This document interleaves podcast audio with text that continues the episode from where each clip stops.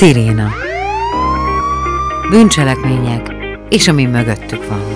Felderítés, nyomozás, áldozatsegítés, balesetek, balesetmegelőzés.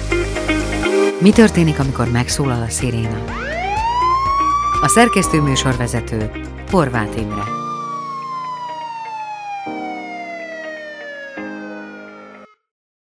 Üdvözlöm a Sziréna című podcast adásunk hallgatóit. A mai adásunk témája közlekedési balesetek, ezek megelőzése lesz, illetve ki fogunk térni a közlekedési balesetek kapcsán arra, hogy ennek bizony lehet akár bűnügyi folytatása, folyamánya is. Éppen ezért ma két beszélgető partnerem van. Az egyikük Molnár Emil alezredes, a Miskolci Rendőrkapitányság közlekedési osztályának a vezetője, a másikuk pedig Bodnár Gábor alezredes úr, a Miskolci Rendőrkapitányság bűnügyi osztály vezetője. És akkor először Molnár Emil úrtól kérdezem, hogy milyen aktuális balesetek vannak most, amikre figyelnünk kellene? Hát üdvözlöm a hallgatókat! Sajnos az idei év sem kezdődött jobban, mint ahogy a tavalyi végződött. Továbbra is nagy problémát okoz számunkra a gyalogosütés. A balesetek jó része, negyede ilyen témában következik be, vagy emiatt következik be. Ezért továbbra is aktuális számunkra az ilyen jellegű szabálysértések megelőzése, hogy ne legyen belőle baleset. Ezért próbálunk több területen aktívan dolgozni, nem csak a közúti ellenőrzések tekintetében, hanem a forgalomszervezésre is odafigyelünk, és különböző ötleteket adunk a közútkezelőknek, hogy milyen változásokat kéne végrehajtani annak érdekében, hogy kevesebb baleset történjen egyes gyalogátkelő helyeknél. Reményeink szerint, hogy ha ezeket sikerül megvalósítani, akkor már néhány százalékkal jobb eredményt érhetünk el az idei évben, de a legfontosabb eleme ennek az egész rendszernek a közlekedő, akár járművezető, akár gyalogosként. És azokat a szabályokat szeretnénk egy picit előtérbe helyezni, és hogy nagyobb figyelmet kapjanak a közlekedés során, amelyeket ha betartanak, akkor nem következnek be balesetek. Hát talán a legfontosabb a figyelem. Figyelni arra, hogy gyalogátkelőhelyhez közeledünk a járművel, és lassítani. Mert a sebesség határozza meg azt, hogy egy esetleges gyalogos elütésből vagy ütközésből milyen következmények származnak. Mondjuk 10-20 km-es sebességgel guruló járműnek kell megállni, akkor mindannyian tudjuk, akik némi tapasztalattal rendelkezünk a közúti közlekedésben, hogy az nagyon minimális időt és távolságot vesz igénybe, és nem következik be a baleset. Ha ugyanúgy 50-60 km-rel mozog egy jármű, akkor már nagyon súlyos következményei lehetnek ennek az eseménynek. Tehát következtetésként, hogyha látunk az út jobb oldalán egy kék táblát, amit már sokszor emlegettem, egy gyalogossal és fehér csíkokkal, akkor mindenféleképpen le kell venni a lábunkat a gázról, és figyelni nem csak az úttestet, hanem a gyalogátkelőhöz vezető járdát. És ha már ott mozgás van, akkor még esetleg a fékre is rá kéne lépni. Ha meg a gyalogátkelő irányában van az a bizonyos mozgás, akkor pedig meg is kell állni. Mert az ilyen jellegű eseményekből van a legtöbb. Tehát a gyalogos ütések közel fele gyalogátkelő helyen történik, leginkább korlátozott látási viszonyok között, és ezt is szeretnénk mi elérni, hogy jobban legyenek megvilágítva ezek a gyalogátkelő helyek. És hát minden héten végezzük azt a munkát, hogy ellenőrizzük a területünket, a gyalogátkelő helyeket. Aki nem tartja be a szabályokat, azt figyelmeztetjük, de mivel ez elég elterjedt szabálysértés, ezért úgy gondoljuk, a figyelmeztetés az nem mindig ér célba, és ezért a szabálysértési eljárás kezdeményezése vagy a helyszínbírság kiszabása az, ami gyakran előfordul. Ez ugye említette, hogy felmérik a gyalogátkelő helyeknél, hogy ugye közlekedés szempontból mit lehetne változtatni, említette a megvilágíthatóságot.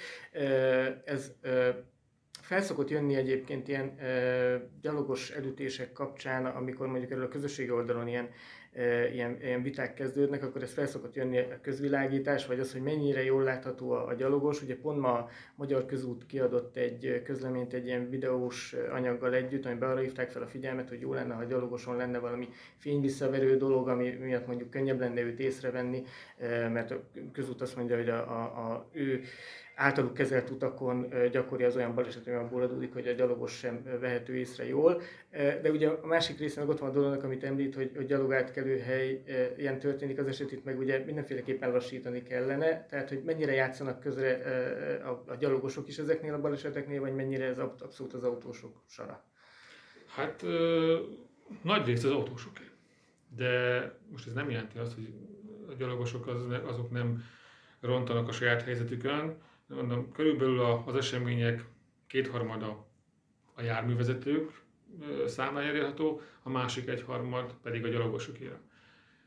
Valóban jó lenne, hogyha minden gyalogos fényvisszaverő ruházatot, vagy ha nem fényvisszaverő ruházatot, de fehér pólót, fehér kabátot, sárga színű dolgokat viselne, és akkor már kedvezőbb helyzetben lennék, mert egy műszaki szakértővel beszélgetve ő említett egy ilyet, hogy hát fehér pólóba kerékpározott, még ő szerint soha nem ütöttek el. És ez lehet, hogy teljesen mértékben nem igaz, de közel jár az igazsághoz. És ha még megnézzük azt is, hogy mikor van az ilyen események többsége, az ugye korlátozott látási viszonyok azok előteljesen megjelennek az adatok között, illetve az életkor is. Tehát a 70 év felettiek, ők azért elég nagy számban vagy jelennek meg a gyalogosként ezeknél a baleseteknél, és hát mindannyian tudjuk, hogy az idős emberek sem a világos ruházathoz ragaszkodnak, hanem inkább sötét, és ezt nehéz észrevenni. Tehát a körülmények szerencsétlen összejátszásából adódnak balesetek, viszont ezt a szerencsétlen összjátékot kellene valahogy csökkenteni, és ennek lenne egyik eleme a megvilágítás javítása. Ugye egyrészt a Országos Balesetmegelőzési Bizottság is készít ilyen videós összeállításokat, ez a civil pofátlanítás, illetve ugye egyre felkapottabb, hogy az autókban kamerák vannak, ezek megjelennek az interneten, sajtó is felkapja őket, és ezek alapján az ember azt látja, az egyszerű ember, hogy mintha az egy probléma lenne, hogy az autósok egyre kevésbé gondolják úgy, hogy be kell tartani a szabályokat. Tehát, hogy körülbelül ha nincs rendőr a közelben, akkor át lehet menni a piroson is, akkor át lehet menni az záróvonalon is. Nem tudom, hogy mi ezzel a rendőrségi tapasztalat, hogy mennyire probléma az, hogy az autós egyszerűen nem tartja be a szabályt. Hát mondhatnánk, hogy ez az alapvető probléma, de azt gondolom, hogy mégse egészen. Tehát ez a látszat. Uh-huh. És ha egy picit a probléma mögé nézzünk, akkor látjuk, hogy hát nem akarja az a gyalogos, hogy őt elüssék. Nem akarja az a járművezető sem, hogy ő gyalogost üssön el. De utána sajnálja, sír, tehát az eljárás során kiderül, hogy hát ő nem szeretett volna a másiknak semmiféle problémát okozni, hanem ez a figyelmetlenség, a türelmetlenség, ami együtt jár a szabályszegés, és a szabályszegés sem mindig szándékos. Uh-huh. Tehát ha a kellő figyelemmel közlekedik valaki, akkor észreveszi az út mellett azt a táblát, ami már jelző, hogy gyalogos átkelő helyhez közeledik. Viszonylag távolról észre lehet venni, még mielőtt a gyalogost észrevenni, de ha már a táblát észreveszi, az felkapcsolja egy lámpát, hogy akkor vigyázni kell. Csak sok esetben ez a lámpa nem kapcsolódik fel. Ez a belső lámpa, nem ami kint van. Tehát nem veszély, tehát annyira ilyen, kicsit ilyen, hát beszűkülten mozgunk autósként, járművezetőként, holott nagyon-nagyon sok mindenre kellene figyelni. Sok minden információt kell feldolgozni. Én, hát ha ilyen szakmai szemmel nézem a közlekedőket, és látom, hogy ha többen ülnek egy autóba, néha a járművezető hatalmas gesztikulációval odafordul a mellette lévőhöz beszél, tehát jól érzik magukat. Ami önmagában nem lenne probléma. Csak hogy az sok ingert, ami kívülről be kell fogadjon, ilyenkor képtelen befogadni. Hát ezért probléma az, hogy valaki mobiltelefont használ vezetés közben. De kutatások szerint még a rádió hallgatás is negatív hatással van a figyelemre. Hát ha még egy aktív beszélgetésben benne van valaki. Tehát itt a kérés a közlekedők irányába az lenne, hogy ha közlekedünk, akkor az első a járművezetés, és utána az összes többi. És főleg akkor, hogyha egy túlzsúfolt útszakaszon haladunk, akkor aztán végképp csak arra lehet figyelni, hogy mi van előttünk, mi van mögöttünk, mi van jobbra, mi van balra. És nem az akadály leküzdése legyen a fő cél, hogy minél hamarabb túl legyünk, hanem azt, hogy feldolgozom a beérkező információkat. És hogy nyilván, ha valaki régebb óta vezet, akkor ezekből az információkból képes kell legyen, hogy súlyozzon, hogy mi az, ami fontos számára. Mert ha most én ismerem az útszakaszt, akkor nem azt kell néznem, hogy 500 méterre kórház van, hanem azt kell néznem, hogy gyalogátkelő el van, igen, odaértem a gyalogát, akkor lassan megyek. Egy fontos, és talán senki által, vagy nagyon kevesek által alkalmazott szabályra hívnám fel a figyelmet, párhuzamos közlekedés, amikor két sáv vagy több sávban haladunk egymás mellett. És ha tudom, hogy gyalogátkelőhez közlekedem, ha van gyalogos, ha nincs gyalogos, a másik jármű mellett gyalogátkelő közelében már nem szabad elmenni. Ezt sokszor figyelem, nagyon ritkán tapasztalatom, hogy ez megtörténő, hogy ezt a szabályt betartják. Pedig ezzel nagyon sok balesetet meg lehetne előzni. Mert van olyan, amikor a külső sávon, belső sávon megáll, hogy a jármű és elsőbséget kíván adni a gyalogosnak, a másik sávon ő meg lassítás nélkül üti a gyalogost. Most a párhuzamos közlekedés szóba került, azt lehet, hogy csak én látom így, de hogy mintha az úgy alapvetően is valami egy kicsit probléma lenne az autósoknak párhuzamos közlekedés. Ugye én közlekedem a 37-es úton sokat, és ott például, ha mondjuk a Nóti körforgalomhoz érő becsatlakozást nézem, vagy előtt az Ongai körforgalomhoz becsatlakozást nézem, ott ugye a tábla is felhívja arra a figyelmet, hogy engedjük besorolni az elfogyó sávból az autósokat, és ez úgy nem nagyon működik, tehát mint hogy az autósok a párhuzamos közlekedés, cipzárelv, hasonló, tehát hogy ezek úgy nem nagyon lennének vele tisztában, mi ezzel a tapasztalat. Ebből együtt kell értenem. Sajnos és ez nem is csak a párhuzamos közlekedésre vonatkozik, hanem az együttműködésre. Az együttműködés hiánya is egy fontos, vagy nagy probléma a mai napig a közlekedésben. Mert ha figyelünk egymásra és olykor udvariasak vagyunk másokkal, akkor azt vissza is fogjuk kapni, és mindenkiben jó érzés van ilyenkor, amikor kap egy kis előnyt, és a másik úgy gondolja, hogy a saját kárára, akkor nem így van, mert azt valahol majd visszakapja. Ez a cipzárelv, ez néha működik. Ez amikor működik, akkor örülök, amikor nem működik, akkor meg sajnálkozom. De ha hosszabb ideig van egy területen, mondjuk egy akadály, tehát van egy útfelbontás, akkor azért előbb-utóbb kialakul ez a cipzárelv. Nem folyamatosan, de kialakul. Rájönnek az emberek, hogy ez egy jó megoldás. Annak örülnék legjobban, hogyha már az első pillanattól kezdve ezt erre rájönnének, és szerintem itt a megoldás, az együttműködés, ahogy már az előbb mondtam, nem az agresszivitás. Tehát tudom, hogy van, aki úgy próbál kitörni ebből, hogy ő egy hirtelen kolmár, egy mozdulattal, akár még irányjelzés nélkül is berántja a másik elé a járművét, holott, hogyha szépen kiteszi az irányjelzőjét, és megvárja, hogy beengedjék, nem kell sokat várni. Ha meg ilyen agresszív módon, akkor másikat megijeszti, lefékez, megáll a sor, visszalassul minden, mind a két sáv megáll, ami azt jelenti, hogy akár 2-3 autóval is, mondjuk egy időegység alatt kevesebben jutnak át a szűkületen, tehát minden ilyen agresszív magatartás hozzájárul ahhoz, hogy később jussunk át azon az útszűkületen. Felvetődött most itt ilyen kifejezések, hogy türelem, figyelem, agresszió, hogy nyilván, ha közlekedünk, az is egy tevékenység, amit a mindennapokban csinálunk.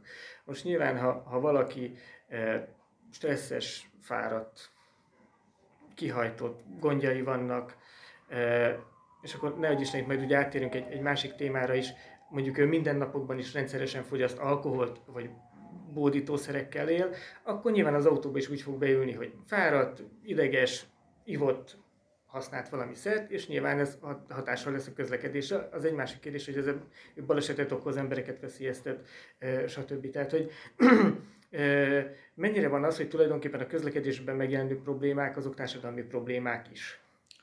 Feltétlenül van összefüggés.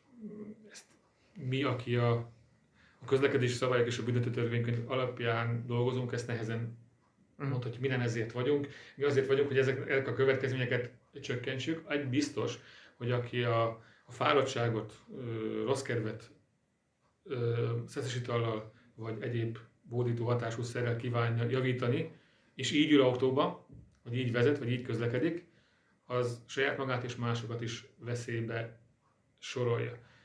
sodorja. Ennek az oka, hogy ha fáradt vagyok, akkor már eleve egy picit rosszabb a közlekedési reakció ideje az embernek.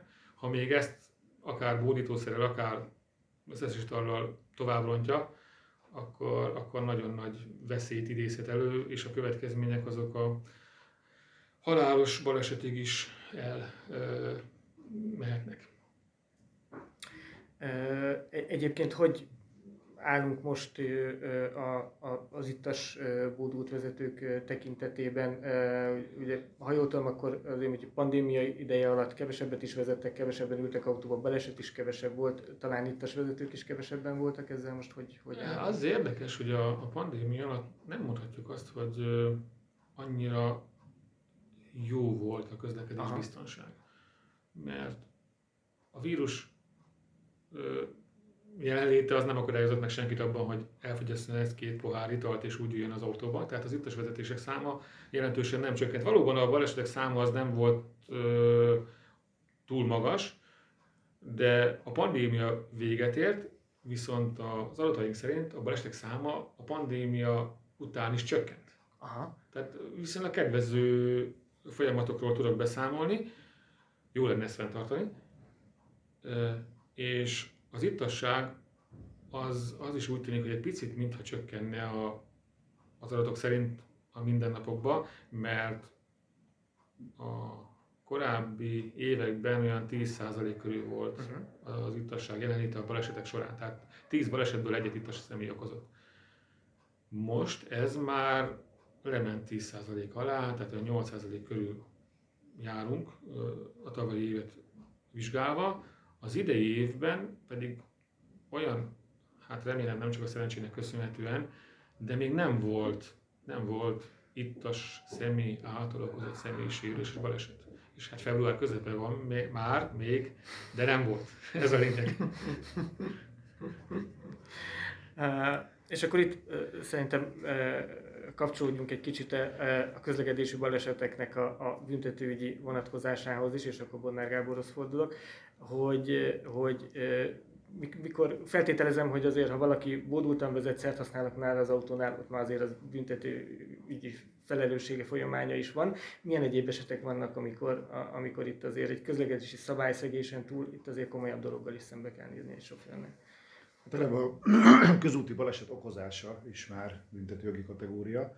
Ha mindenhez társul az ittasság vagy a bódult állapot, akkor ittas vagy bódult állapotban járművezetés vétsége esetleg büntette jöhet szóba. Ezt nyilván a büntető törvénykönyvük pár év szabadságvesztéssel is honorálhatja.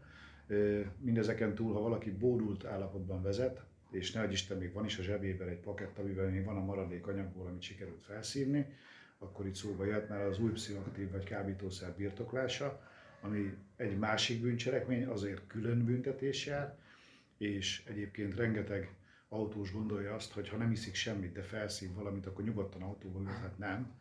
És a bódultság is most már kimutatható, nyilván vizelettesztjeink vannak, vérből is tudunk szakértő által megállapításokat intézni, viszont van egy spektrométer nevezetű gépünk, ami simán nyálból közvetlenül a mintavételt követően képes kimutatni az új pszichoaktív szerek jelenlétét a szervezetben.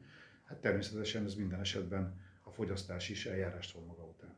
Uh-huh. És akkor itt körülbelül mivel nézhet szembe egy autós? Tehát elkövető mondjuk okoz egy balesetet, ami nem komoly, tehát mondjuk ez egy enyhéggé káros baleset, de ott kiderül, hogy ő egyébként szert is használt. Akkor itt milyen irányba indul el az ő ügye, és mire számíthat?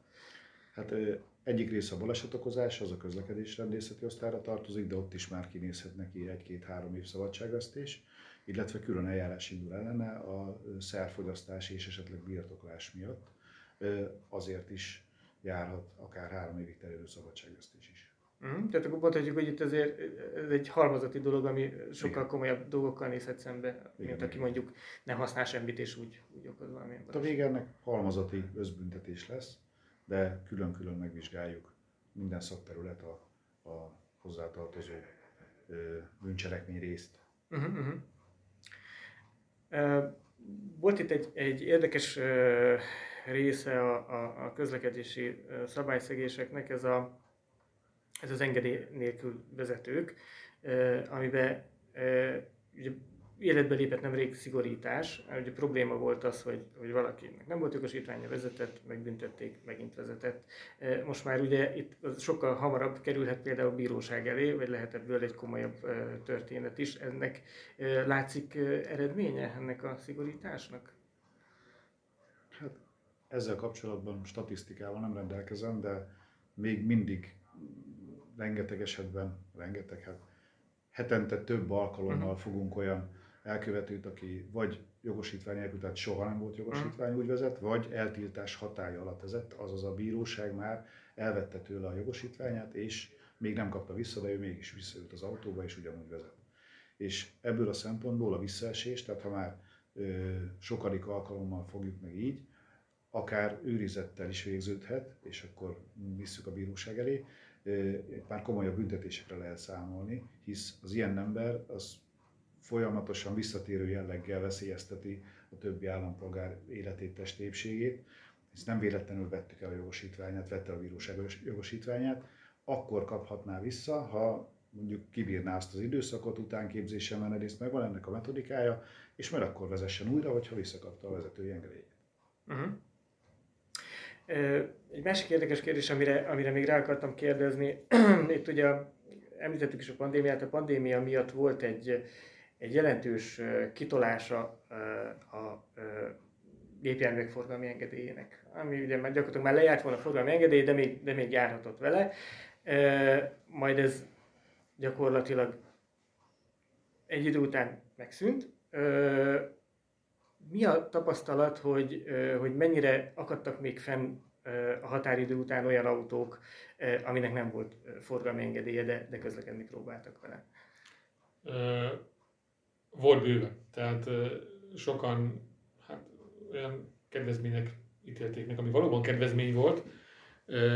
Aztán, amikor megjött az, hogy véget ér, nem nagyon figyeltek erre a megújításra, vagy nagyon kivárták az utolsó pillanatig, amikor már nem tudtak bejelentkezni a vizsgahelyekre, viszont arra nem voltak hajlandók, hogy ne közlekedjenek a járművel, hanem mentek mindaddig, ameddig a rendőr meg nem állította, vagy szerencsés esetben eljutottak addig, hogy levizsgáztassák a járműveket, tehát megújítsák a forgalmi engedély érvényességét. Volt bőven ilyen. Jó, ha most tényleg röviden 2-3 mondatban össze akarunk foglalni egy balesetmegelőzési tanácsot, akkor mit tanácsolunk a közlekedőknek így a beszélgetés végén? Türelmesen, figyelmesen kell vezetni, és ne csak magunkra, hanem másokra is figyeljünk, és legyen Miskolc a legbiztonságosabb város. Köszönöm szépen a beszélgetést! Vigyázzunk egymásra, mi is köszönjük! Köszönjük! Sziréna. Bűncselekmények, és ami mögöttük van. Felderítés, nyomozás, áldozatsegítés, balesetek, balesetmegelőzés. Mi történik, amikor megszólal a sziréna? A szerkesztő műsorvezetőt, Horváth Imrét hallották.